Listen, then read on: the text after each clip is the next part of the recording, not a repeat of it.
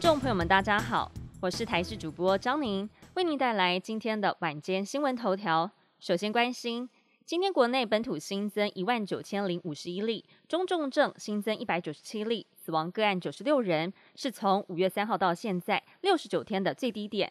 各县市的确诊只有新北市破三千例，桃园、台中、高雄破两千例，台北与台南都已经降到一千多例。发言人庄仁祥说，本土病例目前持续缓步的下降当中。而另外值得注意的是，今天公布的新增病例里头，有八十八例是变异株 BA. 点四，还有 BA. 点五，其中两例的本土个案先前曾经去接机，是指标个案的父母亲，在六月二十四号去桃机接儿子回家居家检疫，因为在搭车的过程当中，儿子有短暂取下口罩喝水。卫生局评估父母亲有感染风险，因此进行框列。没有想到随后父母亲也接连确诊。前日本首相安倍晋三遭到袭击身亡，嫌犯的动机备受关注。根据日本媒体报道，嫌犯山上彻也其实是对一个特定的宗教团体不满，因为山上的母亲向教会砸钱捐献，导致家庭的经济困顿。而嫌犯认为安倍生前跟这个团体关系匪浅，因此萌生杀机。遭到点名的日本统一教十一号下午由会长亲自举行的记者会说明，证实枪手的母亲的确是教会成员，但枪手本身并没有入会。外传山上母亲砸钱向教会捐献，导致了家中经济困顿。教会方面是拒绝评论，强调会配合警方调查，并且强烈谴责行刺前首相的野蛮行为。现代人生活作息不规律，如果三餐营养又不均衡，加上其他的因素，很容易会增加罹患癌症的几率。尤其是癌细胞一旦转移，会更加的危险。现在国务院找到了抑制癌症转移的新标的——组蛋白去甲基酶 （KDM 四 C）。研究团队发现，只要透过了抑制 KDM 四 C，就可以降低癌细胞的发展。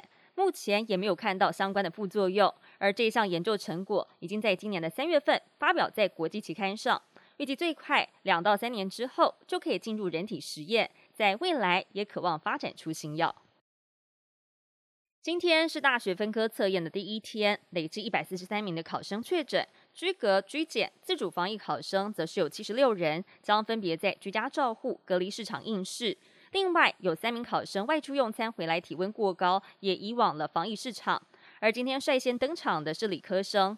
补教老师认为，今年的化学考科是稍难，主因是阅读量变大。今年的化学考题共有十一页，跟去年相比，足足多了四页。而其中出题着重在反应速率、还有化学平衡、化学键结与原子结构、有机化学三大单元。也呼吁考生在未来可以多多阅读科普性论文，更预估了顶标七十五分，比去年少四分。乌俄战争还在持续的进行当中，但现在传出。总统普廷的情妇，也就是前体操女将卡巴耶娃又怀孕了，将为她再生下一名女宝宝。